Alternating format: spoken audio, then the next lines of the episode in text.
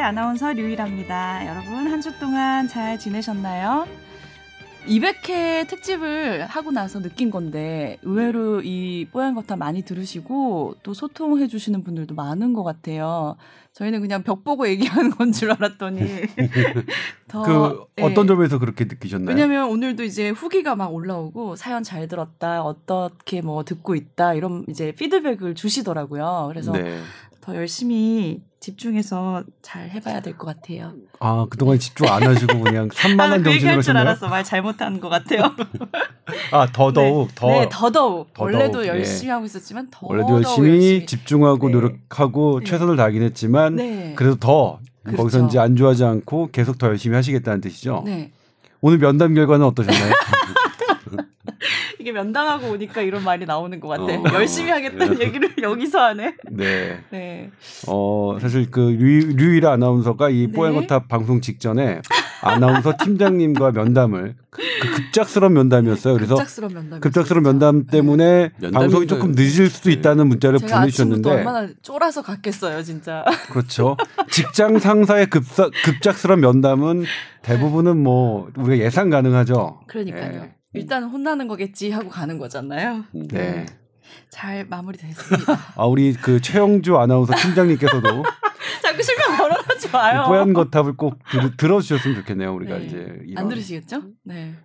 설마 들으시겠어요? 잘 마무리하고 왔고 네. 저는 최영주 팀장님과 사이가 아주 좋고 더 열심히 하는 걸로 네, 네 결론이 네. 나왔고요. 자 오늘 임채선 원장님 함께 해주셨습니다. 네, 안녕하세요. 안녕하세요. 네. 네. 전 어, 네. 하여튼 뭐 다들 반갑고 오늘 날씨가 좀 칙칙하지만 좀 네. 신선한 분위기로 좀 했으면 좋겠습니다. 어, 지금 안 신선한가요? 네. 네. 조 기자 얼굴도 좀 칙칙해 보이고. 어. 어 저는 뭐 그래도 지금은 이제 살 것 같은데 어제는 정말 컨디션이 너무 안 좋아서 죽는 줄 알았어요. 왜요? 어디 아프셨어요? 어디 아픈 게 아닌 아니라 네. 이게 뭐냐면 내가 방방 좀 떠 있는 느낌 그런 음. 것들. 어? 지금 팀장님이 나한테 한 얘긴데. 어 깜짝이야. 혹시 들으셨어요? 어 아니요 아니요. 어, 너왜 이렇게 어. 붕붕 어. 떠 있니? 막 이런. 어 저는 그냥 제 스스로를 돌아보는데 너무 방방 떠 있고 네. 뭐 인가 이렇게 살면 안 되겠다. 그러니까 어. 이건 내가 조금 가라앉혀야겠다라는 어. 어 어제 그래서 어제 모든 약속을 이렇게 뭐 아. 정리하고 일찍 어 귀가해서 어. 어, 내 스스로를 돌아보는. 아, 선배님하고 저가 지금 같은 이제, 이제 고민이 있는 거네요. 그래요? 예. 네. 어, 그러니까 그 차이는 바, 있죠. 방방 떠 있었어. 방방 떠 있는데 네. 이제 류 아나운서는 직장 상사로부터 그것을 지적받았고 저는 제 스스로 지적을 했고. 그러면 선배는 스스로 네. 이제 지적을 했는데 오늘은 약속 없으신가요? 예, 네, 오늘 아니 없진 않아요. 이 콧봐요. 어, 예. 하루네 하루 결심이 하루가. 근데 지금 네. 고민하고 있어요. 어떻게 어. 오늘 저녁 약속 어떻게 할 것인가 아, 고민하고 네. 있어요. 예. 알겠습니다. 자, 그래서 오늘 좀 신선하게 한 시간을 채워보도록 노력해 보도록 아, 네. 하겠습니다. 아, 네. 자, 그래서 오늘은 사연이 들어온 게 하나 있는데 먼저 소개를 해드릴게요. 안녕하세요. 뽀얀거탑을 매주 경청하고 있는 애청자입니다. 궁금한 점이 있어서 메일 보내니까 자세한 답변 부탁드린다고 하셨어요. 오늘 임채선 원장님이 자세하게 답변을 해주실 거라 믿고 있는데요. 저희 어머니 연세가 올해 76세십니다. 주변 어른들께서 유행처럼 드시는 약이 있어서 본인도 드시고 계시는데 그 약이 바로 식이유황이라고 합니다. 주변 분들도 그렇고 본인도 드신 지 7주일여 만에 관절 같은 데가 확실히 부드러워지면서 좋아졌다라고 하셨는데 어, 저는 그런 효능에 대한 의심이 있는 편이라 괜찮은지 걱정이 됩니다. 또 이런 것들이 음식으로는 해결이 안 되는지 도움이 되는 건 맞는지 맞다면 국내외 제품의 차이가 큰데 어느 쪽을 먹어야 하는지 궁금합니다. 자, 그리고 또 어머니가 최근에 감기에 걸린 것도 아닌데 목이 아프고 쓰리는 등의 증상이 한 달 동안 계속되면서 혹시 이게 다른 병 때문에 그런 증상이 생기는 건 아닌지 걱정이 된다고 하시는데요. 가정의학과에서 어, 설명을 어, 증상을 설명 듣고 약 처방을 받긴 했는데 효과가 별로 없다고 하세요. 어, 이게 비슷한 사례가 있는지 노인분들에게 흔한 증상 중에 하나인지 신경 써야 한다면 어떤 점이 있는지 알려주셨으면 감사하겠고요. 또 하나 마지막으로 궁금하신 게 손이 저리기 시작해서 팔까지 저림이 올라오는 증상이 이어지면서 밤에도 그것 때문에 잠을 잘 못 주무신다고 해요. 그래서 이런 것들을 이제 좀 답변을 부탁드린다고 사연 보내주셨어요. 네. 질문이 좀 여러 개가 여러 있었어요. 예. 자, 근데 이게 첫 번째 게그 시기 유황이잖아요. 네. 저는 사연을 이거 읽으면서 이런 생각도 해봤어요. 네. 역으로 아, 뭐 이렇게 제품을 만들고 나서 홍보할 때 이런 사연을 막 보내면 되겠구나라는 생각도 한번 해봤어요. 어, 그러니까 네. 이 사연을 듣고 나면 어 이걸 먹으면 관절이 좋아지네 뭐 이런 형태의 느낌을 받잖아요. 네. 우리가 사연을 방송할 때. 하여튼 이건 별개 얘기고. 아, 네. 네. 유황 관련돼 가지고 사실 좀 얘기하려면 뭐 우선 그 유한한 사 유황하면 떠오르는 게 음. 뭐예요? 카레 아닌가? 아니 아니 강황입니다. 아, 강황입니다. 예, 강황입니다. 울금이나 강황 예. 카레 유황 네. 유황하면은 저기 화산 화산? 그 유황 온천, 유황 오리 뭐 오리 뭐 이런 거 나와야죠. 네. 기본적으로 화산. 그다음에 황 그 성서에서 나오는 동방 박사 세 명이 황금과 아, 맞아, 맞아, 유약할 때 그 유약이 유황 아닌가요? 아니 그거는 다른 거였더라고요. 유황 아유 유향이더라고. 유향이에요. 향, 네, 아. 향료 한 향신료 네. 아마 이런 게 아닐까 싶습니다. 근데 이제 아 유황오리요. 유황오리. 그게 정답이었군요. 네, 유황오리를 해줘야 제가 할 얘기가 있죠. 유황오리 할 얘기를 준비하고 왔는데 갑자기 화산이 나오면 뭐 제가 갑자기 할 말이 없어집니다. 네. 사실은 유황이라는 게 예전부터 한약재로 쓰였어요. 약재로 아, 네. 원래 쓰였던 게 유황이에요. 네. 유황이라는 게 원래 그 아까 화산처럼 음. 화산에서 막 나오잖아요. 네네네. 그래서 이 유황이라는 게 뭐 어떻게 보면 몸이 시리고 막 이게 열이 없는 사람들 음. 그리고 어, 음. 뭐 독, 독을 좀 제거하고 열을 만들어서 뜨거운 성질의 네, 그래서 네. 막 우리 관절 아픈 사람은 관절이 붓고 뻑뻑하고 이렇잖아요. 네. 근데 이제 그런 걸 먹게 되면 열이 나면서 어떻게 보면 그 습하고 그 다음에 이 염증 때문에 이렇게 부종이 있는 그런 것들을 제거한다고 돼 있어요. 음. 그래서 원래 관절에 좋다고는 하지는 한 그런 얘기는 없지만 네. 이 유황이 따뜻하게 함으로써 순환을 만들어내 가지고 이렇게 관절에 치료하는데 지금 음. 건강기능식품 허가를 이제 만들어낸 상태죠. 음. 어, 관절에 이제 어, 좋은 결과가 있다라고 해가지고 식품 네. 건강기능식품으로 등재가 된 겁니다. 네. 그래서 뭐 냉한, 한사, 수음 이런 거 이건 한의학적으로 차갑고 어, 그 다음에 물이 많고 습이 음. 껴있는 것들을 치료할 음. 때 유황을 썼다는 거죠. 음. 근데 이게 유황을 바로 먹으면 죽을 것 같지 않아요? 그죠? 그렇죠. 음. 그래서 이런 걸 수치를 잘 먹는 방법이 이제 유황을 어떻게 하면 잘 먹, 안전하게 먹을 수 있을까라는 방법에 대해서 옛날 사람들이 고민을 많이 한 거예요. 네. 그게 이제 그 중에 하나가 유황오리인 거예요. 네. 어. 유황오리는 언제부터 나온 것 같아요? 한 조선시대? 뭐 그 정도 된 것 같지 않아요? 진짜요? 유황오리가 유황오리로 이렇게 사람들이 막 어, 건강에 좋다고 막 먹, 먹잖아요. 네. 좀 오래된 느낌 들죠? 안 들어요? 유황오리의 기원은 오래됐다. 일제시대 이전이다. 일제시대 이후다. 아닐 것 같은데. 어. 네. 이거는 최근에 1950년대 이후에 네.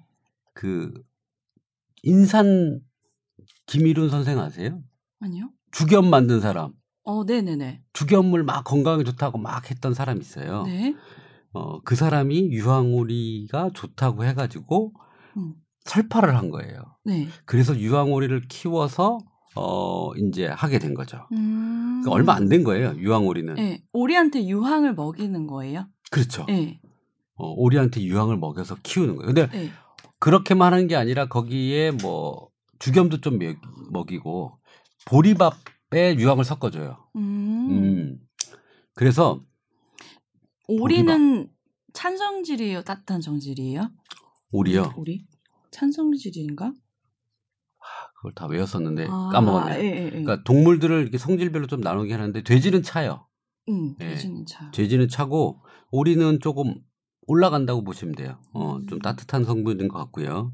그래서 이게 보리밥에 유황을 먹여 키워가지고 죽염을 넣고 약재를 넣어서 끓여서 이제 먹으라고 했거든요. 근데 네. 이제 이게 어, 암이라든지 무슨 염, 항염증 이런 곳을에 효과가 좋다 그래서 유황오리를 먹었었어요. 음. 그래서 그 최근의 개념이고 유황오리는 음. 하여튼 과거서부터 유황을 어떻게 법제를 해서 내 몸에 안전하게 들일 거에 대한 논의는 계속 있었어요. 그래서 옛날에는 유황을 두부에 쪄서 뭐 이렇게 그러니까 수치하는 있어 먹는 방법이. 그래서 결론적으로는 몸을 따뜻하게 한다라고 네. 생각하시면 되고요. 네. 물론 유황을 먹고 관절이 다 좋아지면 다 유황 먹으면 되잖아요. 네. 그러니까 어떤 사람들이 먹어야 될지가 가장 중요할 맞아요. 것 같아요. 그죠? 네. 그러니까 아까 제가 말씀드린 유황의 핵심은 화산, 음. 따뜻한 거다. 음. 그래서 그리고 아까 얘기했는데 물이 많이 차거나 음. 습하거나 아침에 일어나서 어 morning stiff stiffness 조조 강직이라고 하거든요. 아침에 일어나 가지고 관절이 아프면서 뻣뻣한 느낌, 네. 그다음에 물이 찬 느낌, 그다음에 팔다리가 시린 음. 느낌의 사람이 먹으면 좀 좋겠다. 음. 그러면 효과가 좀 더 있지 않겠나 생각이 들어요. 유황이 원래 그런 목적으로 쓰기 때문에. 음. 음. 본인의 체질이 어떤 건지 파악을 한 다음에 먹어야 되는 건가요? 그러니까 효과를 더 보려면 네. 네. 물론 이 건강기능 식품은 안전성을 어느 정도 담보를 하고 만들어낸 거잖아요, 그죠? 네. 그러니까 어 그렇게 자기가 이게 좀 잘 듣는 사람, 어 아까 이런 대로 뻣뻣하고 습이 많이 차고 춥고 음, 음 이런 사람들이 차라리 이런 걸 드시면 더 효과가 좋지 않겠냐. 물론 이건 효과 없는 사람들도 있겠죠. 음. 어, 그러니까 그런 걸 잘 골라서 드시면 될 것 같아요. 네. 네. 근데 근데 유황의 이 이게 이제 MSM이 이거의 성분명이더라고요. 네. MSM이 이제 뭐 메틸 설포닐이라는 게 설포닐이라는 게 이제 유황을 뜻하는 뭐 얘기잖아요. 그다음에 M이 뭐 메산 뭐 이렇게 해서 음. 하는 건데 이것을 갖고 이제 이 현대의학에서의 가장 큰 논란은 아직 적정 일일 용량, 용량과 용법이 어 정해지진 않았다 하는 음. 거하고 두 번째가 아까 임 원장이 얘기했듯이 이제 건강기능식품으로 인정할 만큼의 근거는 있는데 이걸 의약품으로 사용할 만큼의 근거까지 충분하지는 않다. 예를 들면 이제 이 어, 식이 유황과 관련된 연구들은 주로 이제 음, 일본과 중국, 아시아, 아시아에서 주로 했어요. 그래서 일본에서 나왔다는 건 이제 동물 실험을 통해서 어떤 유황이 그 관절의 그 구조의 어떤 어, 긍정적인 효과를 나타낸다 이렇게 얘기를 했고 그런데 이제 많은 연구들에서는 어, 그냥 보통의 용량 갖고는 잘 안 된다. 그래서 네. 아주 대용량 메가라는 텀을 써서 많이 먹어야 된다라고 했고 그것이 이제 한 2015년도에 이제 이 여기서는 이제 중국 연구팀, 일본 연구팀 여기 그리고 또 미국 연구팀까지 해서 이런 걸 봤어요. 근데 그 연구에서도 그러니까 긍정적인 효과, 긍정적인 효과라는 것은 이제 통증이 감소되고 내가 활동성이 늘어난다는 이제 그 주관적인 기능의 향상은 있었으나 그러니까 구조적으로 어 관절 자체가 어떻게 변하는 이런 건 나타나지 않았거든요. 그래서 근데 그럼에도 불구하고 모든 이제 진통제가 어 내가 덜 아프고 덜 아픔으로 인해서 내가 활동이 자유로워지면 그거는 훌륭한 그 약이라고 할 수 있어요. 근데 글루코사민 같은 경우에도 한 10여 년 전에는 이게 대단히 그 환상적으로 예. 드러난 약이었거든요. 네. 시장에 진입했는데 실제로 지금은 글루코사민이 어 어떤 관절염 치료약으로서의 그런 그 능력을 네. 높게 평가하지 않습니다. 거의 가 음. 대부분은 뭐 그냥 심리적인 음. 위약 효과 외에는 음. 를 뛰어넘지 않는다고 우리가 지금 현재는 보고 있는 것처럼 네. 어 이것도 그런 과정을 좀 거쳐야 되는 거 아니냐 싶은데 음. 근데 이제 제가 우려스러운 거는 나는 이걸 음식으로 해서 먹는다고 하는 건 예를 들면 유황오리나 뭐나 이런 것처럼 하는 것은 부작용이 별로 없을 것 같긴 한데 음.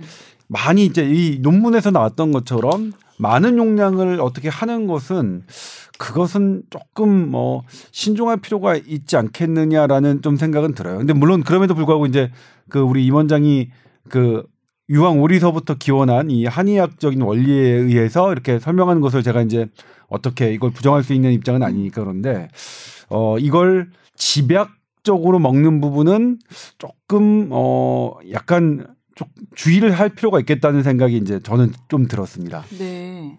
사실은 인산 김일우 선생님에 대해서 의사들도 별로 싫어하고요.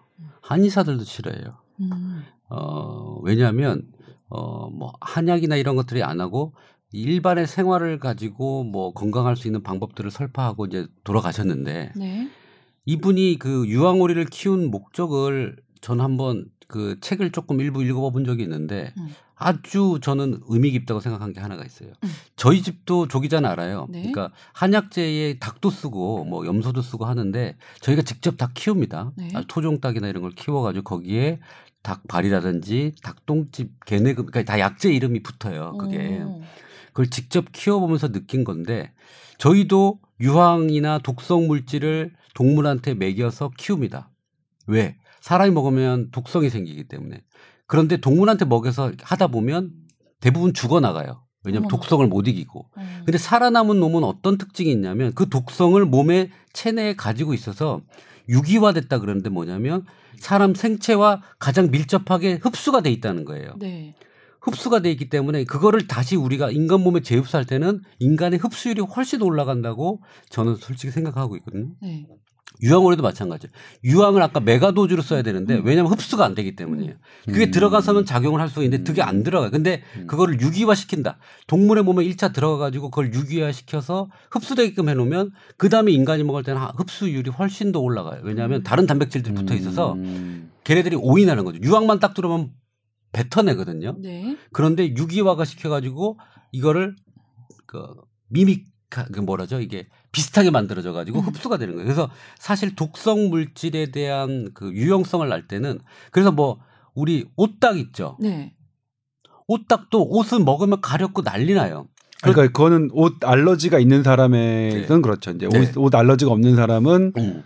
어 괜찮고 괜찮고. 예. 근데 이제 옷이라든지 그다음에 독 독사를 먹은 뭐 이렇게 해가지고 음. 독이 있는 걸 한번 동물이 중화시킨 걸 먹게 되면 그걸 독은 좀 제거하면서 이런 개념이 있다고 저는 생각을 하고 있어요. 근데 음. 그거를 현대의학적으로 거기까지 막 밝혀지지 못해요. 음. 왜냐하면 독성분이 동물에 들어가서 어떻게 바뀌었는데 오니까 안전하다까지 네. 올라면 솔직히 많은 연구가 아, 필요한데 아, 그 단계까지는 안 돼. 근데 이런 이야기들과 생각의 개념을 가지고 있으면 그게 이제 세계를 세계에서 이제 읍든되는 어떤 컨텐츠가 만들어지지 않을까? 음. 왜냐하면 지금 아시아에서는 유황이 어디에 좋다라고 생각해서 약이 만들어지잖아요.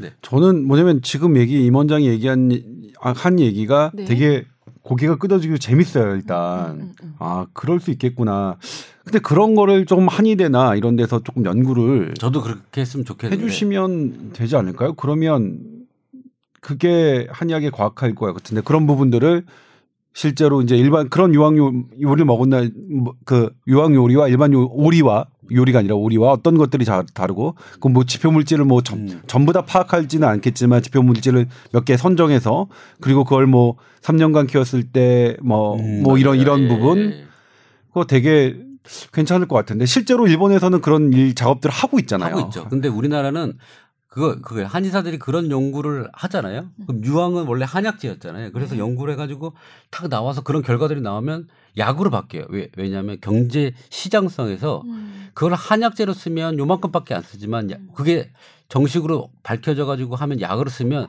전 세계 사람 그러니까 약으로 전문 의약품 형태로 가버리면 한의사들이 또 못 써요. 그러니까 한의사들은 사실 동력이 없는 거예요. 동력. 네. 연구하고 싶은 동력. 연구해도 남 좋은 일만 시킨다. 예. 그래서 그런 부분 때문에 사실은 저는 의료 일원을 아주 죄송하지만 하여튼 그런 의료 일원화가 돼서 그런 개발 부분도 사실은 통합이 돼야 된다고 생각을 저는 합니다. 어. 그럼 제도적인 부분들은 그러니까 만약 그것 때문에 연구가 한의학의 연구가 제대로 안 되는 것이라면 그건 제도적으로 어떤 부분을 보완해 줄 필요는 있다고 생각이 드네요. 음. 네. 아무튼 그런 부분들이 저는 연구가 좀 더 됐으면 좋겠다는 생각을 해요. 음. 그래서 사실 이제 뭐냐면 그 임원장 그뭐 한의학으로 닭을 키우는데 사실 그냥 그러니까 무농약 닭이죠. 그러니까 유기농 닭이에요. 닭인데 닭을 주로 발 발만 쓰죠. 발하고 그 닭 개내금이 그러니까 닭똥집이 여러분들 식사로 뭐그뭐 술안주를 먹잖아요. 네. 근데 이게 한약재로 가면 말려서 개내금이라고 해가지고 약재로 또 써요. 어... 제가 그래서 한번 갔다가 30마리가 닭 발이 없는 닭 30마리를 제 차에 싣고 왔어요. 그러니까 닭 발만 쓰고 죽었어요, 살았어요. 아니 닭 다 냉동이죠. 이제 아, 네. 다 닭을 쓰시고 네. 냉동으로 30마리 갖고 왔는데 30마리를 닭을 되게 토종닭이지만 토종닭 형태로 한 거고 되게 이제 귀하게 키운 거지만 30마리를 처치하기는 되게 쉽지 않거든요. 그래서 동네 분들에게 다 저희 어머니한테 드렸더니 어, 저희 어머니가 동네 분들에게 다 나눠줬는데 동네 분들이 이닭 어디서 사냐고. 어머 어머 어머.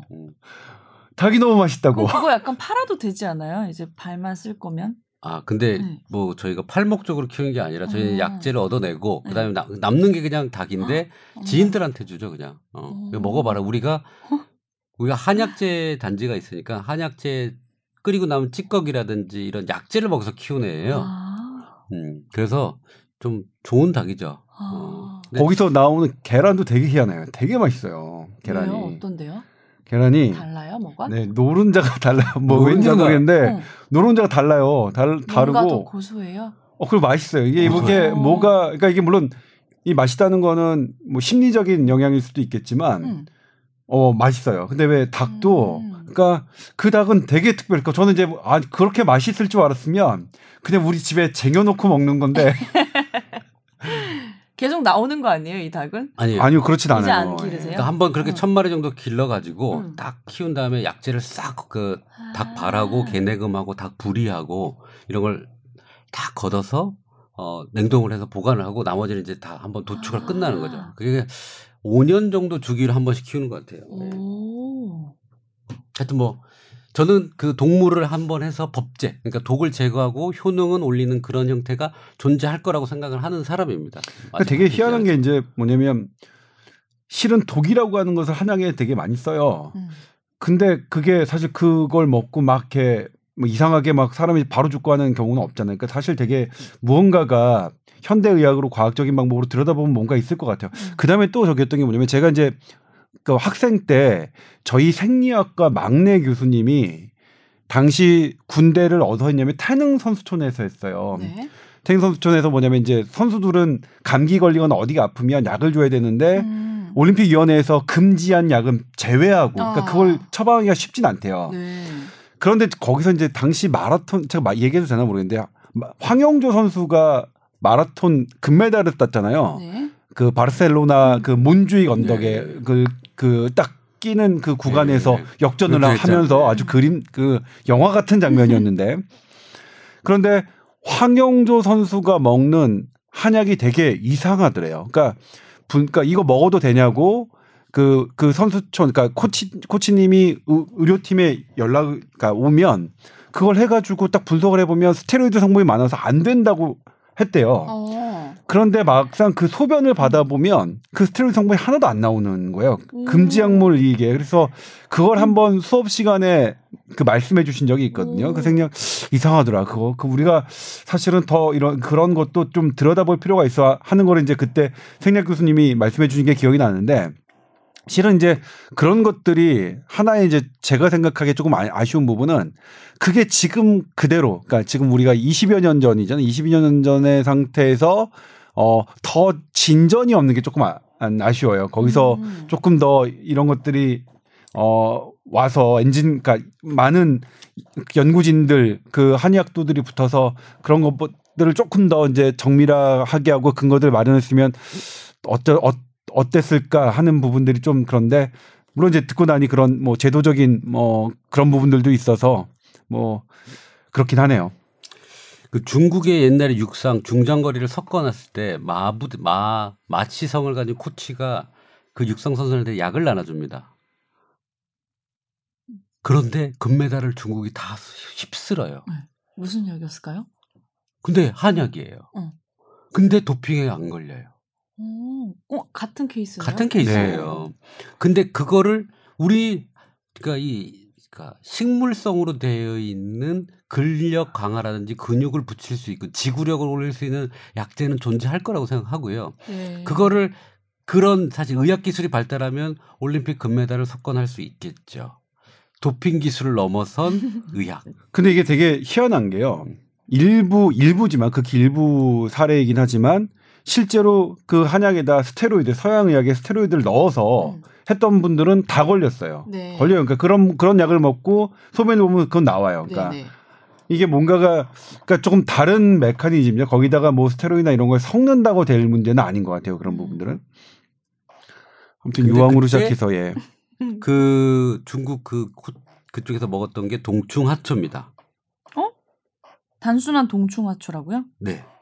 동충하초에 다른 약을 섞었겠죠. 그래서 음. 공포의 마군단이라고 해서 음. 어 해가지고 유명했었죠. 근데 이제 이것도 동충하초도 그쪽 그 한의계 쪽에서는 동충하초도 막 그냥 다 우리야 뭐 모르는 사람이면 동충하초면 다 어, 되게 진기한 약이다라고 생각하는데 동충하초도 이게 다 다르다면서요. 네. 그 어느 산지에 이 유황도 옛날에는요. 이 유황 같은 거나 뭐 특별한 약은 중국 어디 산지 걸 먹으라고 해요. 그 외의 거 산지를 먹으면 그 효과가 안 나요. 아마 함량과 뭐가 있었을 거라고 생각이 들고 아니면 주위 환경에 따라서 농축도가 틀렸을 수도 있어요. 음. 그래서 이 그 꼭그 그 티벳에서 나오는 동충하죠. 그 마군단이 먹었던 어. 어 그래서 또 티벳까지 저희 가봤죠. 어떤 저는 저는 못 가봤죠. 아, 아, 저는 가봤죠. 그렇죠. 네, 저희 아버님하고 가봤죠. 근데 아 이 기후에서 동, 자, 자라는 동충하처럼 특이하겠다라고 생각은 저희는 했었어요. 음. 음. 하여튼 뭐 이 동충하초가 진시양, 양귀비, 뭐 덩샤오핑 이런 사람들이 항상 오래 살기 위해서 먹었던 약재 중에 하나죠. 음. 음. 그래서 그 마군단이 뭐 금메달 열 몇 개를 땄잖아요. 그래서 유명해졌습니다. 근데 재미난 건요. 음. 각 지역별로 그 제가 엊그저께 얘기했던 그 말레이시아 커피 있잖아요. 거기에 들어간 어떤 약 성분. 네. 그다음에 에디오피아 사람들이 육상 다 휩쓸죠. 네. 저는 그 지역 사람들이 그렇게 잘 뛰고 하는 거는 보면 뭔가 그 지역에서 몰래 먹는 게 있지 않을까 그런 항상 의심을 해요. 아 몰래? 그러니까 왜냐하면 어떠 거기선 대놓고 먹겠죠. 어, 그래 거기는 대놓고 먹지만 우리 가 모르는 거지. 기술로는 밝혀지지 않는 거. 그래서 그 나라의 어떤 그렇죠. 그런 군, 군단이 막 올림픽을 휩쓸고 이런 거는 저는 뭔가가 있지 않겠나는 항상 그런. 그럼 그거 알기 쉽지 않아요? 그 지역에서 안 우리에는 안 나는 그 지역에서만 나는 걸 찾아보면 되잖아요. 근데 그런 어. 것들이 있는데 숨겨놓고 먹지 않겠나라는 생각 들고 하여튼 저는 그런 생각을 좀 합니다. 어 그래서 어 뭐가 그런 데 한번 있으면 가서 보고 그 사람들이 뭘 먹고 있나 이렇게 좀 보고 싶은 마음이 있어요. 물론 이제 에티오피아 네. 그 그런 분들이 잘 뛰는 이유는 우리가 알고 있는 건 이제 고, 높은 고도에 계셔서 네. 그러니까 산소가 부족하잖아요. 산소가 부족하니까 적혈구가 상대적으로 많이 생기죠. 그러니까 우리 상대적인 적혈구 과다증이라고 하네 polycythemia라고 하는데 근데 그런 분들이 다시 산소가 많은 음. 이런 데 오면 어 일반인보다는 훨씬 더 산소를 활용하는 능력이 커지니까 이 장거리 운동 어 오랜 시간 동안에 산소를 계속 소모하는 것에 어 이런 게 뛰어난 그런 어, 능력을 발휘하는 그런 게 밝혀졌는데 그것 외에 플러스 무언가 또 그분들이 먹는 음식이 어떤 부분이 있을 것이다라는 게 이제 임 원장의 추측인 거죠. 네. 그런데 재미난 건 그 마군단 있잖아요. 네. 그게 도핑을 했는데 이피오란 물질이 발견이 됐어요. 네. 에리스로포이틴인데 이거. 네, 이피오가 이피오를 먹었다고 진술을 했는데 음. 재미난 건 검사에선 안 나와요. 그래서 금메달이 박탈이 안 됐어요. 음. 그러니까 모르는 거죠. 그 우리가 이피오라고 하는 근육 관련된 그 기, 기록을 향상시킬 수 있는 걸 먹었다고 했지만 검사에는 안 나와요. 그래서 금메달이 박탈이 안 돼요. 그러니까 뭔가가 있는 거예요. 그거를 뭐 그 당시 의료 기술이 뭐 밝혀내지 못했을 수도 있죠. 음. 근데 이제 도핑 의학을 하시는 분들의 얘기를 저는 이제 이걸 언제 했냐면 예전에 우리 박태환 선수가 아, 네. 그 도핑에 걸려서 이제 맞아요. 상당히 이제 음. 뭐 그 되게 논란이 많이 있었는데 음. 그때 말씀하시더라고요. 도핑하시는 분들이 못 따라간다고. 그거는 그러니까 현재 도핑을 실전에서 그 어떤 약물로 선수들의 어떤 실력을 향상시키려고 하는 과학자들, 거기는 이제 과학자들이죠. 그 의학자들이 막 어떤 어떤 약들을 검사해 내는 의학자가 사실 못 따라간다. 어, 그거는 우리는 이제 알려진 것들만 검사하지 음. 그들은 이제 이미 알려진 것 말고 다른 약들을 하기 때문에 음. 그래서 그거는 EPO라고 하더라도 어떻게 이제 도핑에서 걸리지 않는 어, 뭐 그런 다른 EPO일 수도 있겠다. 근데 우리가 원래 얘기했던 부분들은 그런 가공된 어떤 부분이 아니라 음. 분명히 스테로이드가 나오는데 약해서 나오는데 먹, 먹었더니 안 나온다. 뭐 이런 부분들에 대해서 얘기해서 약간 좀 결이 다를 수도 있다는 생각이 좀 드네요. 음. 그다음 이제 우리 다음 주제로 넘어가야 될 시간이 아닌가요? 아, 이거, 아니. 네. 아 결론을 좀 해야 되나요? 네. 그러니까 유황 관련돼서는요. 네. 그 관절에 좋은데 아까 얘기한 대로 그런 환자분들 춥거나 음. 어, 그다음에 습이 많이 찬 사람들한테 음. 먹으면 더 효과가 좋을 거니까 음. 그건 판단해서 드시라. 네. 예. 그다음에 혹시 효과가 없으면 끊으시고요. 근데 따, 다른 거 목 아프다고 하시는 분 있잖아요. 네. 그 어머니가 또 목이 아프시다 음, 그러는데 음. 내과 가서 내시경 한번 받아보시고 음. 안 되면 피부과도 한번 보셔야 될 것 같아요. 피부과요? 네, 입안에 통증을 어, 느끼는 여러 가지 질병들이 또 있거든요. 음. 그러니까 우선은 목이 아프다고 하시니까 음. 피부과 아니면 이비인후 우선은 내과나 이비 그 이비인후과에 가서 목 상태를 한번 확인하시고 안쪽 깊 음. 가정의학에서 그냥 겉으로만 보지 마시고 음. 목 안까지 보는 기계들이 아, 있어요. 네. 그런데 어, 궤양이라든지 다른 병변이 있는지 한번 확인하시는 게 좋, 좋을 것 같습니다. 네. 네. 그다음에 세 번째 질문이 팔이 저리시다는 거잖아요. 그죠? 네. 저리는 원인은 크게 세 가지로 보시면 될 것 같아요. 네. 예. 뭐냐면 척추 신경관 안에서 눌리는 경우, 그 다음에 신경이 그 척추로 나와서 근육들 사이로 지나가면서 또 근육이나 인대에 눌리는 경우가 있어요. 네. 그 다음에 혈관 부분. 음.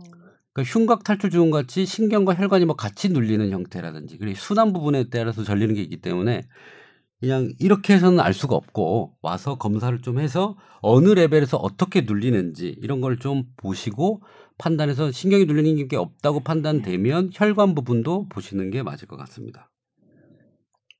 네. 근데 이제 그분 팔서부터 이 팔꿈치 있는 데까지 올라온다고 하셨잖아요. 네. 그러면 어 그게 이제 손목 엄지 손가락 쪽 부위인지 아니면 저쪽 새끼 손가락 아. 쪽 부위인지에 따라 좀 다르긴 한데 예.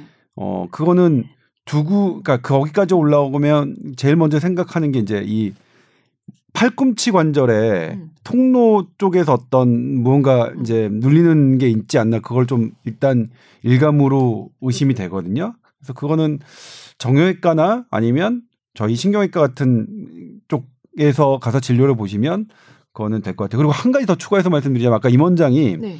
아침에 뻣뻣해지는 그 morning stiffness를 말씀하셨는데 음. 이 morning stiffness는 어떤 질환의 가장 대표적인 증상이냐면 류마티스 질환의 가장 대표적인 질환입니다. 그러니까 네. 퇴행성 관절염 우리가 많이 관절을 써서 이렇게 아픈 퇴행성 관절염은 주로 저녁에 아파요. 그러니까 하루 종일 관절을 쓰고 난 다음에 아프고 밤에 푹 쉬면 좀 나아져요. 음. 근데 이 류마티성 관절염은 이제 그 내 몸의 항체가 내 관절을 공격하는 거죠. 이거는 내가 자고 있을 때 편안할 때 오히려 더그 음. 공격을 받아서 아침에 많이 아프거든요. 그래서 그런 증상이 있으면 어 류마티스 관련 질환을 한번 의심해서 관련 질, 진료를 받아보시는 게 좋을 것 같아요. 네. 저는 이 지금 시청자분들이 사연 줄때 네. 이렇게 막 여러 개를 물어보시는 분 있잖아요. 네. 저희가 다 해드릴 테니까 나눠서 주시면 좀 좋을 것 같아요. 아, 이게 왜냐면 짧게 얘기할 어, 수가 없는 없, 없을 때가 네. 있고 네. 이렇게 하다 보면 분량이 너무 많이 나와서 잘릴 수 아니 아니 괜찮아요. 이렇게 청취자 여러분은 편한 대로 주시고 아, 우리가 나눠서 하면 되는 아, 거죠. 아, 그냥 편하게 주십시오. 편하게. 네. 그럼 혹시 모자랐던 부분 있으면 또 다음번에 해주시면 어? 돼요. 아, 네, 네. 알겠습니다. 네. 그래서 사연을 한 번에 여러 가지 질문을 보내주셔도 되고, 뭐 자세히 한, 거, 한 질문만 뭐 물어보셔도 되니까 사연 많이 보내주시기 바랍니다. tower 골뱅이 sbs.co.kr로 보내주시면 되거든요. 사연 기다리고 있을게요. 자, 그리고 오늘 본격 주제는 바로 1인 1개소법 위헌 여부에 대한 전망에 대해서 얘기를 해보려고 준비를 해봤습니다. 임 원장님?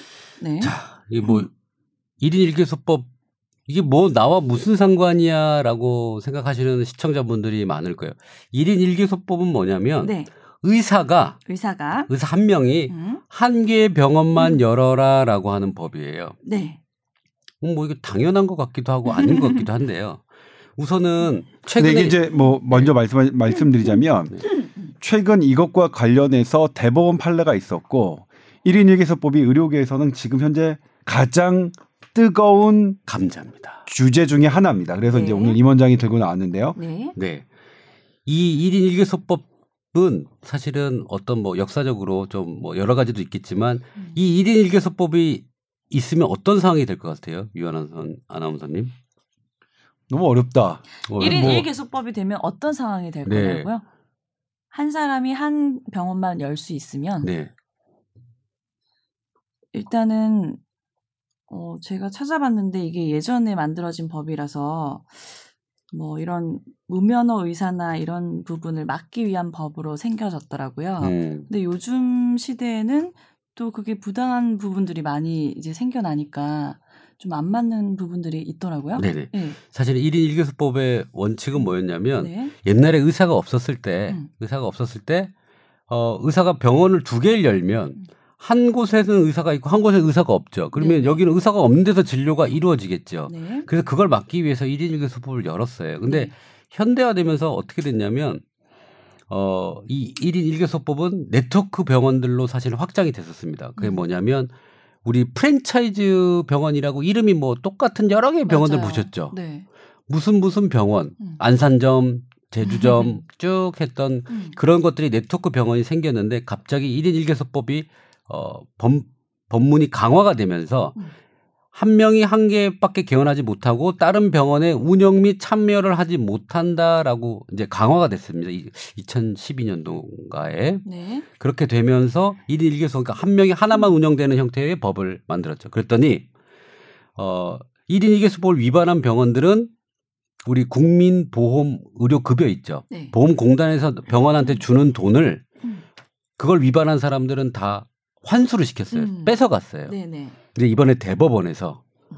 그거를 뺏어가면 안 된다. 음. 1인 1교소법을 위반했지만 그게 어, 국민의 큰 해악이나 뭐 나쁜 부분이 없기 때문에 네. 그거는 당연히 당연 지정제로 그 채택된 우리나라 의료 체계에서는 그거를 의사가 적법적으로 진료를 보고 한 거기 음. 때문에 그거는 돌려줘야 네. 된다라고 네. 대법원에서 세 건의 세 건의 그러니까 세 건 똑같은 주제로 세 건이 대법원까지 올라왔는데 세 건 다 이거는 병원 어, 쪽의 편을 들어줬죠. 네, 공단 네. 급여금 환수를 하면 안 된다라고 해, 해버렸습니다. 네.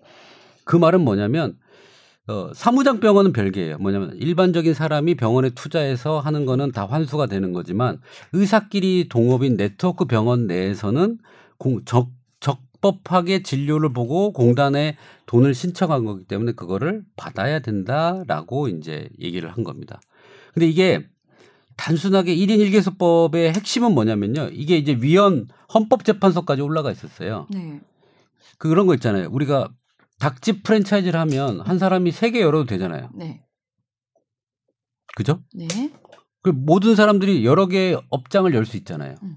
근데 왜 의사는 직업의 자유를 침해하게 하나만 음. 열게끔 하느냐라고 해서 음. 사실은 어 헌법재판소에 이 법은 1인 1개소법은 위헌이다라고 지금 올라가 있는 상태입니다. 근데 아직 헌재에서 판결을 안 해줘요.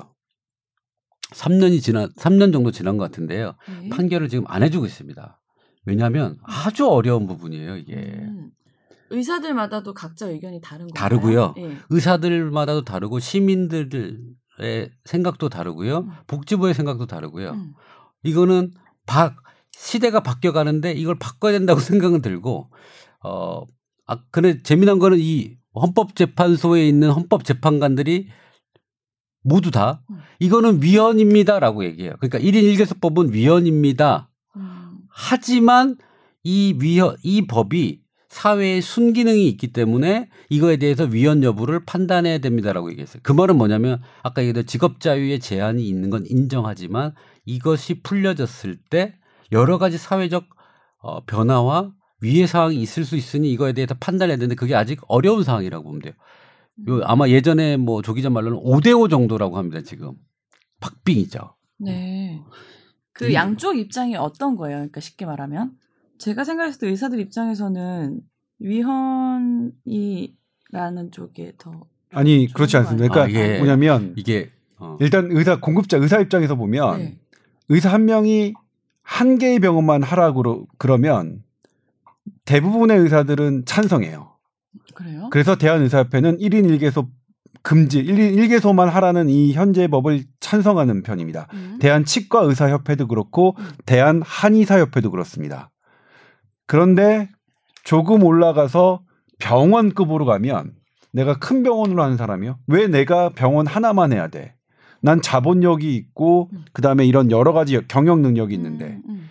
이런 그런 분들은 내가 한 개 병원만 하게 하는 그, 그 그게 그리고 나 그 이게 뭐 나의 지식과 재산과 능력을 더해서 병원을 여러 개 할 수 있는 것을 제한하는 음. 병원에게만 제한하는 이것이 문제라고 생각하죠. 그래서 의사들 입장도 사실은 다릅니다. 아. 음. 그러니까 예를 들면 내가 작은 구멍가게를 하고 있는데 대형마트들이 중간에 그렇죠. 들어오면은 소상공인들이 이제 힘들어지니까 네. 반대를 한다 이런 뜻이에요. 네, 그렇죠. 그러니까 네. 실은 이제 뭐냐면 파리바게트 금지법이에요. 음. 그러니까 여기는 비슷하네요. 예. 오. 파리바게트법 파리바게트는 뭐 사실 다 체인점으로 다 전국에 하잖아요. 근데 네. 이게 이제 그러면 실은 이제 우리 언론이 들여다보는 거는 공급자의 싸움은 그렇게 중요하게 생각하지 않아요. 네. 그러니까 이게 소비자 입장에서 봐야죠. 그거는 의사들이 뭐 다퉈서 자기들이 네, 결정하면 되니까. 근데 이게 국민 건강에 어떤 영향을 미칠 것이냐가 이제 사실 관건인데 그렇다면 이거랑 똑같죠.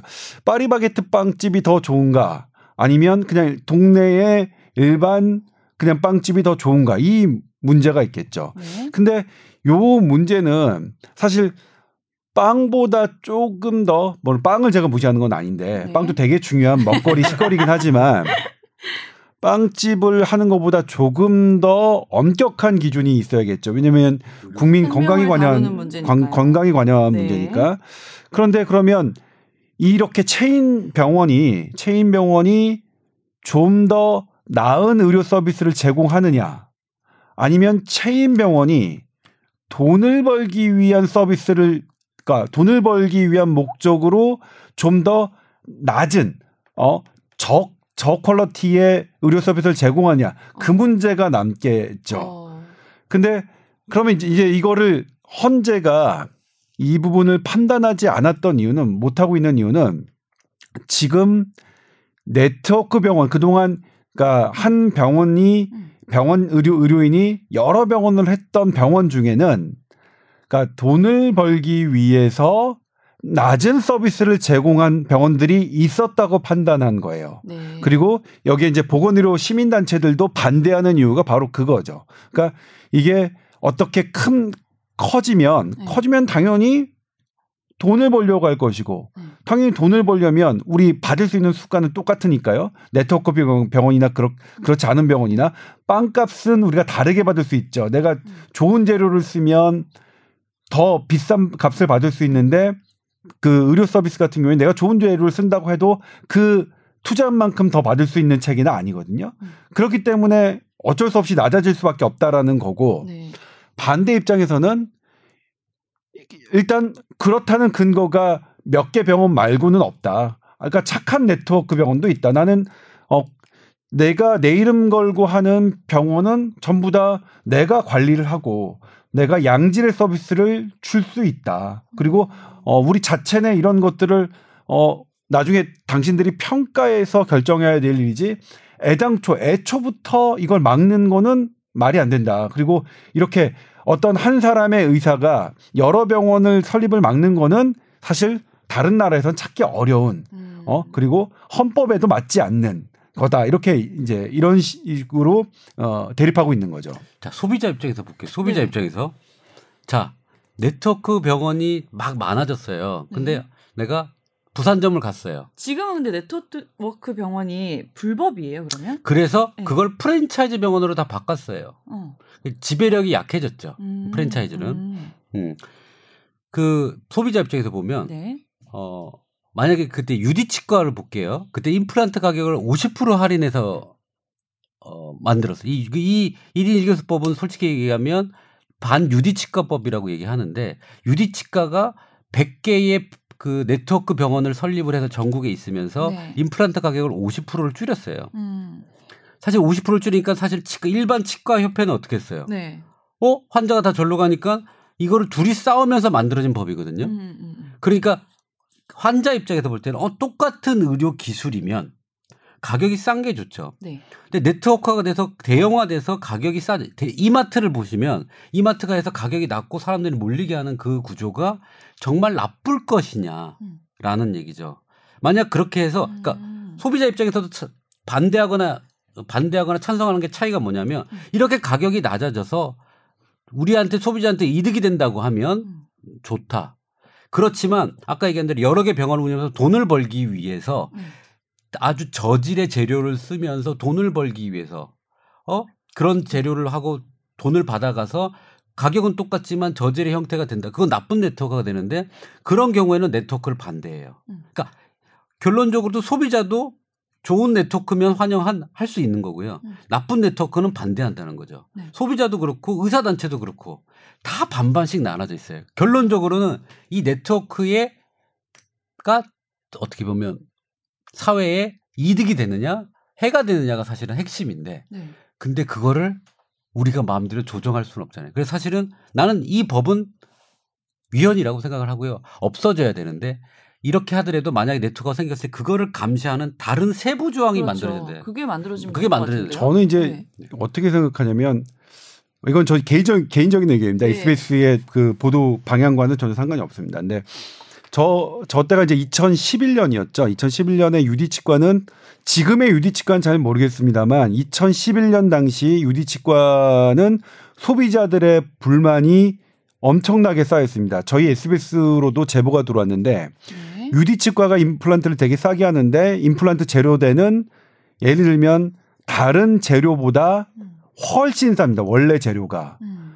그런데 어쨌든 근데 임플란트를 한다는 그 싸게 임플란트 한다는 그런 재료를 그 그런 그런 걸 미끼 상품으로 어 다른 치료를 막 권장했는데 예를 들면 이가 세 개 썩었으니까 당신 제 저희 회사에 들어온 제보 내용이 그래요. 네. 이가 세 개 썩어서 여기다 다 금박을 해야 된다고 하네요. 금리를 해야 된다 해서 했는데 나중에 금박을 했는데 너무 아파서 음. 다시 이제 대학병원에 간 거예요. 대학병원에 갔는데 당시 아마 서울대 치대병원을 간 거예요. 그 서울대 치대에서 다시 다 뜯어봤더니 썩어 있는 걸 하나도 처치 안 하고 그냥 그, 그 금박만 한 사례예요. 그러니까 전혀 치료는 하지 않고 임플란트를 싸게 한다는 미끼 상품으로 해서 이렇게 했던 뭐 이렇게 환자를 유인해 가지고 다른 쪽에 이제 돈을 쓰게 하는 것들이 이제 저희한테 왔었죠. 그리고 이제 거기에 당시에 일을 하셨던 치과 선생님 그리고 그 간호조무사 선생님들이 어떻게 소득을 받냐 환자를 유인하고 그렇게 하면 거기에 대한 지분으로 자기가 계속해서 돈을 많이 받고 뭐 이런 것들이 이제 쌓이고 쌓여서 결국 그 유디 치과는 이제 뭐 결국 그 당시에는 대단히 이제 언론의 지탄을 받았던 거죠.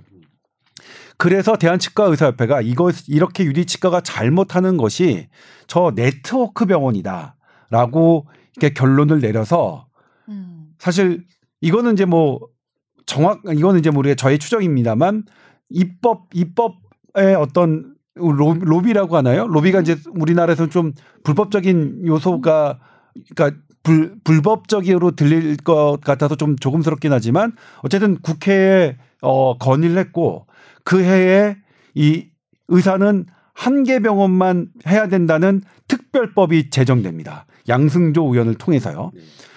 근데 어쨌든 치과 의사들 간의 이런 다툼 때문에 이렇게 새로운 법이 생겼는데 이 법이 생기고 나니까 여러 네트워크 병원에 갔던 그냥 일반 그러니까 치과 의사 병원이 병원이 아니라 음. 정형외과 병원 무슨 병원들이 난리가 난 거예요. 정말 네. 난리가 났습니다.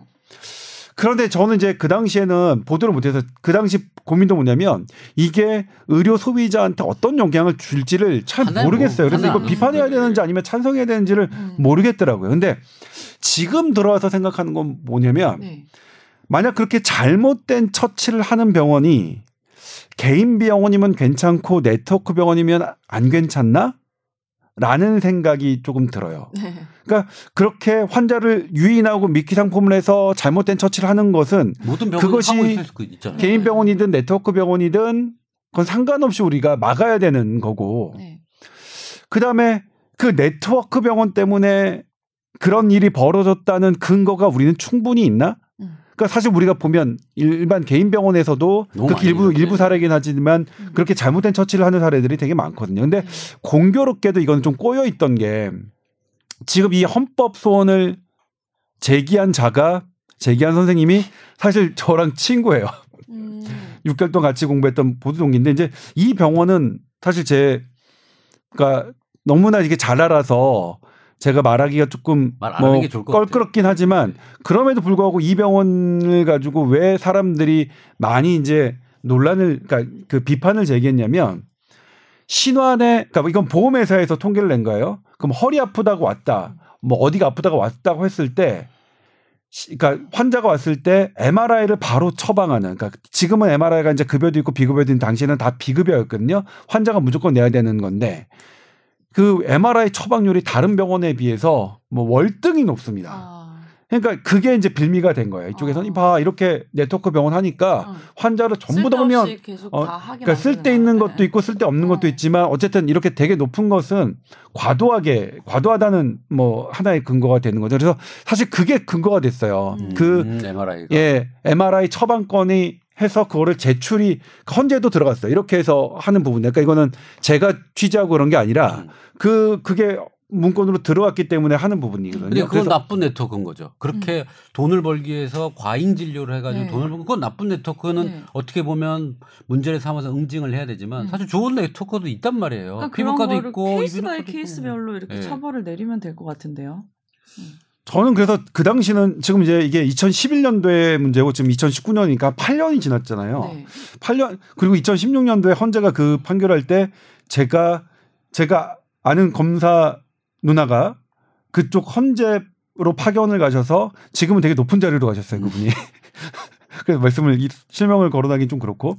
근데 그분이 그거를 담당하셨어요. 음. 그래서 이제 저한테도 자문을 했고, 음. 그래서 저도 이제 그래서 이제 한 거죠. 근데 헌재 헌법재판관님들은 어떻게 생각하시냐 했더니 자체적으로는 이게 위헌인 것 같다. 헌법에 안 음. 맞는데 네. 하지만 이것이 기능하고 있는 사회의 어떤 현상들을 봤을 때, 그러니까 이게 정말로 나쁘게 기능하고 있느냐, 아니면 착하게 기능하고냐 있느냐를 봤을 때는 네. 착하게 기능하고 있는 면이 있다는 것 있다는 것도 이제 판단하신 거예요. 그래서 음. 법 자체는 위헌일 것 같은데, 음. 어 근데 이 잘못된 위헌적인 법이라도 기능을 잘 그러니까 긍정적인 효과를 한, 한다면 위험 판단을 안 하는 거죠. 그러니까 예를 들면 이거를 막은 그러니까 나쁜 네트워크를 막을 다른 제도 장치가 있을 때까지 유보하고 있는 게 아니냐 저는 그렇게 생각하고 있거든요. 그러면 복지부가 그 시행령이라든지 이런 걸 좀 만들어야 되는데 3년 네. 지금 현재 지금 아무것도 안 만들고 있어요. 음. 그리고 어 사실은 아까 얘기한 대로 우리 관절 네트워크 병원들 중에 일부러 수술하고 막 어, 수술을 좀 많이 권유하는 병원들이 있어요. 음. 10년 사이에 허리 수술이 우리나라가 10배가 늘었습니다. 어. 말이 안 돼요. 그렇죠. 어. 일본이나 예. 그러니까 똑같이 고령화를 한다 하더라도 고령화가 치솟고 있는 일본이나 다른 나라에 비해서 우리나라의 어, 척추 관절 수술은 어, 정말 많습니다. 치솟았죠. 이거는 이제 어쩔 수, 그러니까 수, 숫자적으로 드러나는 현상이니까. 자 그렇다면 저가 지금 입장에서 그럼 네트워크 병원이 현재 없어졌다고 생각을 하고 네. 봤을 때 네. 네트워크 병원일 때 이런 수술이 수술이 우리가 과도하거든요. 네. 허리 수술이 그러면 그 법 제정 이후에는 수술이 줄었냐? 아니에요. 오른단 말이에요. 네. 그거는 네트워크 병원이 있어서 수술이 오르고 막 과잉 진료를 하는 게 아니고 그냥 병원들이 돈을 벌기 위해서 그렇게 하고 있는 상황이거든요. 그렇기 때문에 이 법은 저는 없어지고 자율에 맡겨야 되고 그다음에 이렇게 과잉 진료를 하는 음. 적정선을 만들어서 하는 게 저는 맞지 않겠냐. 그러게요. 솔직히 말하면 서울대병원 같은 경우 서울대병원장이 분당 서울대병원 관여하시죠 경영에. 아니요 아니요 아니요 그거는 그렇지 않을 겁니다. 회의를 해서 결정하시잖아요. 아니 아니요 그거는 이제 서울대병원장이 분당 서울대병원장이나 보라매 병원장님을 임명하실 수 있는 어떤 그 포션은 있지만 회의를 그래도 서울대병원 내에 하시는 걸로 알고 그래도 있고. 경영에 그러니까 그게 이제 경영에 참여한다는 게 되게 어려운 일이에요. 그러니까 이 경영에 참여한다는 게 사실 그 네트워크 병원도 그때도 그렇지만 내가 저쪽 병원을 경영하는 걸 어떻게 그 하느냐. 그러니까 기업 같은 경우에는 지분의 뭐 20%인가 음. 30%인가 제가 이제 그렇게 기억하고 있는데 그렇게 갖고 있으면 내가 저기를 저 기업을 경영한다 이렇게 얘기할 수 있는데 병원 같은 경우에는 어떻게 하는 건지가 되게 모호하다 기준도 없고 선례도 없기 때문에 당시 그랬었는데 아마 그렇진 않을 거예요. 그러니까 음. 예를 들면 서울대병원과 서울대 치대병원은 완전히 별도로 움직이고요. 분당 서울대병원 같은 경우에도 그러니까 이게 잘 어. 그러니까 커다란 그 방향성은 같이 하더라도 환자를 몇 명 보고 어떻게 보고 배, 그 어, 수술 건수는 어떻게 하고 그다음에 진료과별 이렇게 외래는 어떻게 하라는 것을 아마 서울대병원장이 네. 분당 서울대병원장한테 하시지는 않을 거예요. 알겠지만 네. 뭐 그래도 그게 관련 있고 또 하나 또 예를 이렇게 듣는 의사들이 예를 드는 게 뭐냐면 그 유일아 병원이 하나 있어요. 유일아 병원이라고 유일아 병원장님이 계세요. 그리고 네. 저랑 임채선하고 조동찬이 유일아 병 병원장인과 같이 병원을 셋이 했어요. 네. 그래서 잘 됐어. 음. 잘 돼가지고 어 이제 유일아 병원장님이 니네 하산하도록 해라. 그래서 그럼 제 고향인 부산에 가서 병원을 열도록 하겠습니다. 음. 근데 유일아 병원이라는 이름을 같이 쓰고 싶어요. 음. 근데 아까 얘기한 한 장소에서는 그렇게 셋이 동업을 해도 돼요. 음. 그러면 이 사람들이 조동차는 뭐 어디? 그다음에 저는 부산 가서 이제 유일화 병원을 열었어요. 네. 근데 이거를 원래 유일화 병원은 원래 유일화 원장님 거였기 때문에 네. 이름을 쓰고 뭐 하는 것들 그다음에 이렇게 운영해라라고 사실은 이야기하고 회의하거나 이럴 수 있잖아요. 음. 그래서 그 병원의 지분을 일부 갖는 부분에 대해서 이 네트워크 병원은 금지를 시킨 거예요. 음. 같이 있을 때는 그게 상관이 없고 떨어지면 장소, 그게 안 된다. 네. 그것도 사실은 어떻게 보면 좀 이상한 거죠. 음. 그럼 같이 있을 때도 그거 동업을 안 돼야 되죠. 근데 떨어져서 운영 간섭을 해서 여기서 나는 수익을 가져가면 안 된다. 근데 저는 그런 거 같아요. 그러니까 이게 이제 나라면 네. 그냥 그러니까 내가 저는 그러니까 치킨을 사 먹을 때는 어떤 상호가 있어요. 그 상호를 예, 치킨을 사 먹는데 조금 비싸더라도 네. 왜냐면 그거 그 상호는 그 QC라고 하죠. 이 quality control이 가능한 회사라고 제가 믿기 때문에 그렇긴 한데 만약 그런 것들을 그 그런 QC가 가능하면 가능하려면 어느 정도 자본 규모는 있어야 되거든요. 그러니까 그렇게 자본 규모를 가지고 그러니까 의료 서비스의 질을 컨트롤하면서 이렇게 의료 서비스를 고르게 제공할 수 있는 네트워크 병원을 이 있다면 네. 그 병원을 우리가 방해하는 건 혹시 아닐까? 그리고 그런 병원을 아예 설립조차 못하게 하는 법은 아닐까라는 것에 대한 고민은 좀 할 필요가 있어 보일 것 같아요. 그러니까 이게 이제 공급자적인 개념이 아니라 일반 분들이 되게 많이 그러니까 현재는 뭐냐면 대형 병원이 다 쏠리잖아요. 대형 병원이 많이 쏠리는 게 내가 있는 근처 병원을 못 믿기 때문이라는 못 믿기 때문인 부분도 분명히 있거든요. 그러면 그분들에게 믿게 하는 부분을 한, 하는 그 동네 병원이 생겨야 되는데 음. 그러면 지금 입장에서 개별적으로 이렇게 하는 걸로 우리 소비자들이 의료 소비자들이 충분히 만족할까? 그냥 동네 병원 하세요 주치하세요. 이렇게 저는 제가 제일 어 제일 제가 그러니까 절벽을 느낄 때 뭐냐면 어떤 이제 의사 선생님들하고 어떤 갔을 때 의사 선생님들이 어 왜? 뭐 주치의자 이렇게 좋은데 동네 병원 이렇게 좋은데 왜 안 가세요? 가세요 이렇게 얘기할 때가 되게 절벽에 느껴요. 어, 그거는 본인들, 그러니까 뭐냐면 내가 이렇게 얘기하면 내가 그래도 의사인데, 대학병원 교수인데 내가 이렇게 얘기하면 당연히 동네 주민들, 어, 다 그렇게 하셔야지 왜 내 말 안, 제가 이제 말씀드리지만 모든 사람은 자기 입장에서 최선의 선택을 하거든요. 특히 의료 서비스에 대한 선택은. 근데 그분들이 지금 왜 그런, 어, 이렇게 의료 이 그 공급 체계의 왜곡을 불러오면서도 왜 그렇게 상급 병원에만 몰리시냐를 진정성 있게 그분들의 입장을 들어야 된다고 생각하거든요. 그분들 하나요. 그래도 기다리는 게 낫다고 생각하시니까. 막 만약 그분들 생각이 잘못됐다면 뭐냐면 대한민국 국민들이 대부분이 바보라는 생각. 그러니까 이건 되게 위험한 생각이에요. 그러니까 그러면 그분들이 기다리 상급병원에서 기다리는 게 낫다고 생각하는 것을 어떻게 바꿀 것이냐. 그러면 기다리는 게 낫지 않다라는 무언가를 드려야죠. 만들어 드려야죠. 음, 그렇죠? 근데 그런 거, 예, 예, 그런 걸 만들어 드리는 게 음. 그들 눈높이에서 보기에 어떤 게 저기 할까 이런 쪽에서 조금 생각해 봐야 되는 게 아니냐라는 생각이 저는 최근엔 들어요. 그러니까 저는 솔직히 얘기하면 대형 병원의 쏠림 현상을 음. 지금 이 네트워크 금지법이 막혀지면서 어. 중간급에 조금 잘 나가는 병원들이 좋은 의료를 네. 전국에 제공할 수 있는데 네, 네. 이게 막혀서 사실은 그러게요. 병원 한 군데 몰려 있는 거예요. 어떻게 보면 그게 해결책이 될 수도 있는 거네요. 그렇죠. 네. 그러니까 QC가 된다는 전제하에 음. 좋은 의료를 그러니까 유일아 선생님이 우리한테 좋은 기술을 가르쳐 줬고 음. 그걸 했어요. 음. 그럼 유일아 병원이라는 이름을 저희가 같이 쓰죠. 그 메리트가 생기고 음. 물론 그거에 대해서 경영에 간섭할 수 있겠죠. 야, 니네 가 음. 똑바로 해라. 음, 음, 왜냐하면 이 유일아 병원이라는 거는 네트워크는 전체이기 때문에 네가 뭔가 잘못했을 때 간섭을 하고 경영에 간섭을 할 수 있겠죠. 간섭을 해야 돼. 해야 되죠. 예. 왜냐하면 QC를 해야 되니까. 예, 예. 당연히 QC가 돼야 되려면 간섭이 돼야 되고 그러면 그 간섭한 만큼 수익이 또 가는 건 당연한 얘기이기 때문에 이 네트워크 밥은 좋은 병원이 있다고는 한 것도 지금 억제를 하고 있다고 생각을 음, 드는 거죠. 그 부분도 있네요. 네, 그래서 네, 네. 좋은 의료의 질이 대형병원 쏠리는 거를 중간급 병원이 가서 맡아줘야 되는데 음, 음. 안 되는 거죠. 음. 그렇다고 그러면 잘 되는 병원이 부산 가서 하겠어요? 음. 서울 가서 하죠. 그러니까 서울에 다 몰리는 현상이 되고 다 음. 집중화가 되는 거죠.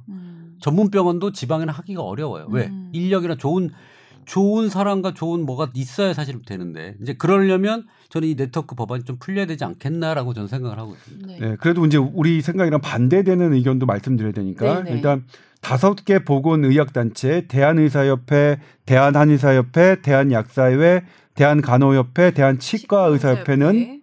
이 1인 1개소법을 지지합니다. 네. 그러니까 저희들 저희 얘기했던 생각과 다르고요. 그 그렇게 지지하는 이유는 어 이렇게 이렇게 1인 1개소법을 풀었을 경우에 네. 어 그런 네트워크 병원들이 환자를 유인하고 과잉 진료 등의 행위를 이렇게 자행할 수 있다. 그동안 네트워크형 병원들은 사실 사무장 병원이라고 할 만큼 그렇게 해왔었다라는 게 이제 그분들의 그 다, 다섯 개 단체. 그러니까 의료 이, 이 정도면 이제 메이저 단체라고 할 수 있겠죠. 메이저 단체에서는 이것을 이제 반대하고 있는 입장입니다. 음. 그러면 이 이거에 대해 반대하는 입장들은 그래요. 네. 그러면 네트워크가 그렇다는데 네. 일반 병원은 어떤데? 일반 병원도 똑같은데 왜 네트워크만 막아요? 음. 그 일반 병원이 그렇지 않음을 일반 병원은 깨끗함을 그러면 증명해라. 그거 안 되는 거예요. 어. 그래서 음. 이 부분은 어떻게 언제 판결 날지 모르지만 만약에 이게 위헌이 된다 그러면 음. 우리나라 의료계는 큰 변혁을 맞이하게 될 겁니다. 네. 네. 이게 왜냐하면 이게 이제 이 네트워크 금지 법안이 생긴 다음에 우리나라에서 굵직굵직한 네트워크 병원들이 전부 다 병원을 팔았어요, 자기. 음. 어쩔 수 없이. 음. 그 다음에 이제 이제 법인화를 시켰거든요. 법인화라는 건 이제 그러니까 자기가 사유재산으로 사용할 수 없, 없잖아요. 네. 근데 이게 다시 도로 위헌이라고 풀려버리면 네. 그, 그 병원을 팔았던 분들과 네. 다 법인화 시켰던 병원들은 뭐 완전히 어 정부에서 법을 이렇게 만들어서 그 법에 따라서 했는데 네. 다시 그 법이 위헌이라고 하니까 이런 아주 그러니까 복잡한 문제들이 네. 손해배상이 일어나줘야 되나요? 손해배상 할 수 있을 것 같아요. 왜냐하면 네. 그때 어떤 병원 네트워크는요 아예 사회 환원을 해버려요. 음. 그가 못하게 하니까. 근데 이거는 내 병원인데 갑자기 못하게 해요. 음. 그러면 이거를 유지하려면 사회 환원에서 뭐 그 뭐지 그 사회적 이익단체 사회적 기업 형태로 해가지고 화, 뭐 기부하고 그거를 재단 형태로 꾸려간 분도 계시거든요. 네. 억지로. 음. 막 억지로 팔고 막 그냥 억지로 넘어가고 뭐 이랬거든요. 그래서 다 손해가 너무 많이 났어요. 음. 원래. 그러니까 사실은 만약에 이렇게 되면 큰 폭풍이 일어날 거는 확실합니다. 네. 근데 아무튼 그럼에도 불구하고 뭐 이 이게 지금 이제 논란이 돼 있고 아직도 위원 헌재에서 판결하지 않는 이유는 분명히 있는 거죠. 그러니까 지금 이 네트워크형 병원들 그리고 이제 지금도 막 간혹 들어가는 사무장 병원들의 행태는 네. 실은 뭐 아주 아주 끔찍한 행태들이 있었던 것도 사실이기 때문에. 네. 근데 이제 우리가 이제 그런 그런 것을 떠나서 지금 이런 이제 이런 이게 이제 우리나라 구조적인 문제하고 다 얽혀 있죠. 막 네. 이런 이런 네트워크 병원과 할 거냐 말 거냐, 그다음에 주치의 제도, 그다음에 대형병원 쏠림 현상 이런 것들이가 얽혀 있는데 이런 부분들에 대해서 저는 이제 제가 제 친구 개원 하시는 분들에게 개원이 분들에게 말씀이 뭐냐면 음. 니네끼리랄까, 그러니까 니네끼리가 그러니까 제 네. 친구들 후배들이니까 해서 음. 조금 연계해서 음. 그런 거 서로 의견 교환, 교환하고 서로 QC가 이 quality control을 하고 그 다음에 그런 거를 하면 안, 안 되냐? 그러니까 꼭 그 음. 개별적으로 이렇게 사업자는 다 분리하더라도 그런 게 있으면 훨씬 더, 그러니까 저는 지금 제 친구들 물어서 가잖아요. 그러니까 사실 의사들은 뭐, 야, 그럼 이거 우리 동네에서 누구한테 가, 가면 돼? 그러면 그 제 친구는 야, 그 동네에서는 누가 누가 잘 보니까 그쪽으로 가. 해서 저는 동네 병원 다니는데 그렇게 물어서 가거든요. 저, 저 나름, 나름의 네트워크잖아요.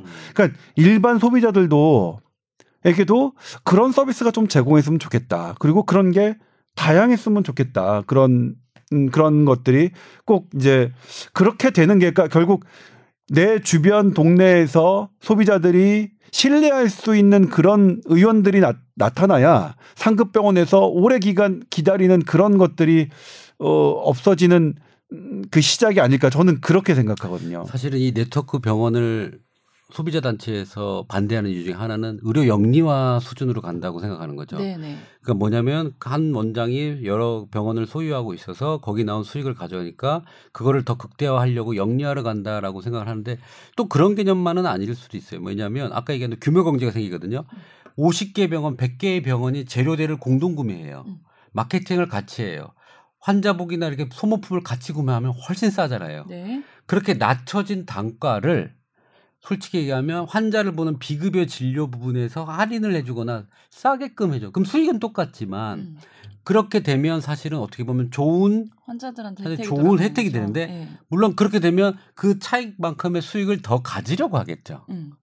사실 좋은 네트워크나 좋은 거는 영리화 수준보다는 어떻게 보면 좋은 순기능이 있을 수 있는데 네. 우리가 또 재물에 욕심이 생긴다고 그렇게 안 될 수도 있지만 네. 이제 그런 형태가 되면 좀 좋지 않겠나라는 생각을 좀 하고 있습니다. 영리화 부분도 같이 포함해서 반대하고 있는 것 같아요. 음. 저는 이게 똥인지 된장인지 음. 어 똥인지 된장이 될지 모르겠지만 우선 그것부터 막아놓고 본다는 거는 음. 그거는 아닌 것 같아요. 그래서 우선 풀어서 보고 악 기능이 생기면 그거에 대해서 추적해서 딱 표적 표적을 딱 해가지고 탁 뭐 건드리는 게 맞지. 네. 그냥 아 이거 뭐 잘못됐으니까 처음부터 막는 네, 이 네. 법은 사실은 또 문제죠. 사실 그때 음. 그 양승조 의원한테 치과협회가 로비한 정향이 나왔잖아요. 음. 그것 때문에 또 그것도 난리가 좀 있었죠. 음. 아니 그러니까 그건 양승조 의원이 아니죠. 그러니까 사실 이제 네. 아니 저 그러니까 그러니까 이를테면 14 13명인데 음. 그 당시 이제 새정치민주연합 이제 이석현, 이미경, 박영성, 변재일, 조정식, 양승조, 강기정, 한명숙, 장병환, 이춘석, 김용익, 박수현 의원, 의, 박수현, 백이훈. 이렇게 이제 당시 보건복지위 소속 13명이 이제 그 고발이 됐고 그 중에 이제 어 아니 그 13명이고 그 중에서 이제 보건복지위원회 소속 중에서는 이제 양승조 의원하고 김용익 의원, 김용익 의원 지금 그 건보공단 예. 이사장 예, 이사장이시죠. 예. 예. 이렇게 해서 지금 뭐 의뢰가 된 상태죠. 아직 결과는 안 나왔고요.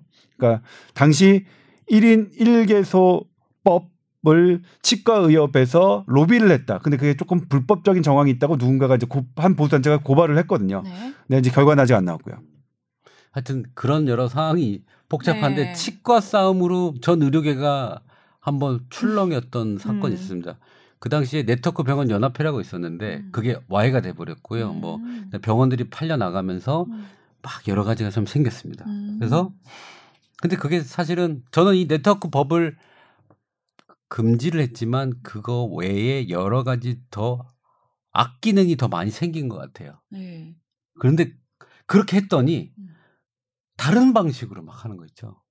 어, 그건 기사인데? 어, 기사죠. 어. 다른 방식으로 막 한다 뭐 그러면 프랜차이즈 이런 거 말고요. 프랜차이즈 뭐 MSO 음. 부동산 리스 렌탈 뭐 이런 다른 개념으로 돈이 아. 들어와서 운영되는 형태라고 보시면 돼요. 음. 그 뭐 아시면서 왜 조 기자님? 아니 근데 그거 이제 뭐 얘기는 들었지만 음. 구체적인 물증이 있어야 제가 보도를 해줄 수 있죠. 그거는 검찰 수사에도 잘 못 밝혀요. 왜냐하면 음. 음. 그래서 우선은 그런 형태로 지금 암암리로 그렇게 가는 건데 저는 음. 그런 게 싫어요. 그냥 조, 좋은 건 좋게 하고 만약에 진짜 잘못한 거는 음, 음. 어, 일벌 백개를 해서 못하게 하고 하는 게 맞지 않겠나. 아무튼 뭐 이렇게 지금 네. 현안이 뜨거운데 지금 이렇게 했던 이제 어 임원장의 발언은 이제 그 병원 옆에 쪽 그다음에 네트워크 이렇게 규모를 갖고 있는 분들의 어, 생각이고 네. 대학병원 쪽도 사실 임원장하고 비슷하고요. 네. 그런데 아까도 말씀드렸지만 메이저 다섯 개 의료 단체는 음. 이것에 대해서 다른 생각을 갖고 있다. 네. 1인 1개소법을 찬성하고 있다는 네. 말씀드릴게요. 네. 소비자들도 다르고 각자 네, 다 다릅니다. 자기 상황에 네, 맞게. 다, 다 다른 다른 느낌이에요. 네. 어쨌든 좋은 부분도 있고 나쁜 부분도 있는데 왜 나쁜 부분만 보고 이렇게 막고 있냐라는 음. 임 원장님의 오늘 의견을 잘 들었습니다. 네. 뭐 제가 뭐 이렇게 얘기하면 또혼 뭐 시청자들도 혼나기도 하겠지만 음. 하여튼 판단하기 참 어려운 음. 이해관계가 복잡한 안건이다. 맞아요. 예, 라고 생각하시면 됩니다. 진짜 복잡하고 저도 어렵습니다. 듣는 분들도 이렇게 오늘 들으시면서 여러 가지 생각 한번 해보시면 좋을 것 같아요. 예. 아, 네. 네. 그리고 졸릴 때 들으시면 잠도 잘 오고. 근데 이게 얼마나 네. 큰 건지 사실은 나중에 음. 이게 되면 느끼시는 이거 되면은 또 엄청난 후폭풍이 있을 것 같긴 하네요. 그렇죠. 네. 자본이 있는 의사 음. 선생님들의 약진이 있겠죠. 또 우리가 네. 예상하지 네. 못했던 어떤 또 안 좋은 부분들이 막 생겨날 수도, 수도 있겠죠. 네. 네. 근데 아무리 자본이 있더라도 쉽진 않을 거예요. 음. 왜냐면 일단은 의료 수가 전체를 우리는 국가가 통, 통제하고 있기 때문에. 때문에. 예. 알겠습니다. 오늘 말씀 잘 들었습니다. 네. 네. 오늘 네, 그럼 여기까지 하면 되죠? 오늘 왜 이렇게 어, 네. 소심해졌어요? 어. 자 오늘 네, 여기까지 할게요. 여러분 한 주 동안 잘 지내시고요. 저희가 다음 주는 한 주 쉬어갑니다. 저희가 전체적으로 여름 휴가를 보내는 주로 정했거든요. 저희 목소리 못 듣더라도 너무 실망하시지 마시고요. 그 다음 주에 또 건강한 모습으로 다시 만날게요. 감사합니다. 네, 고맙습니다. 감사합니다.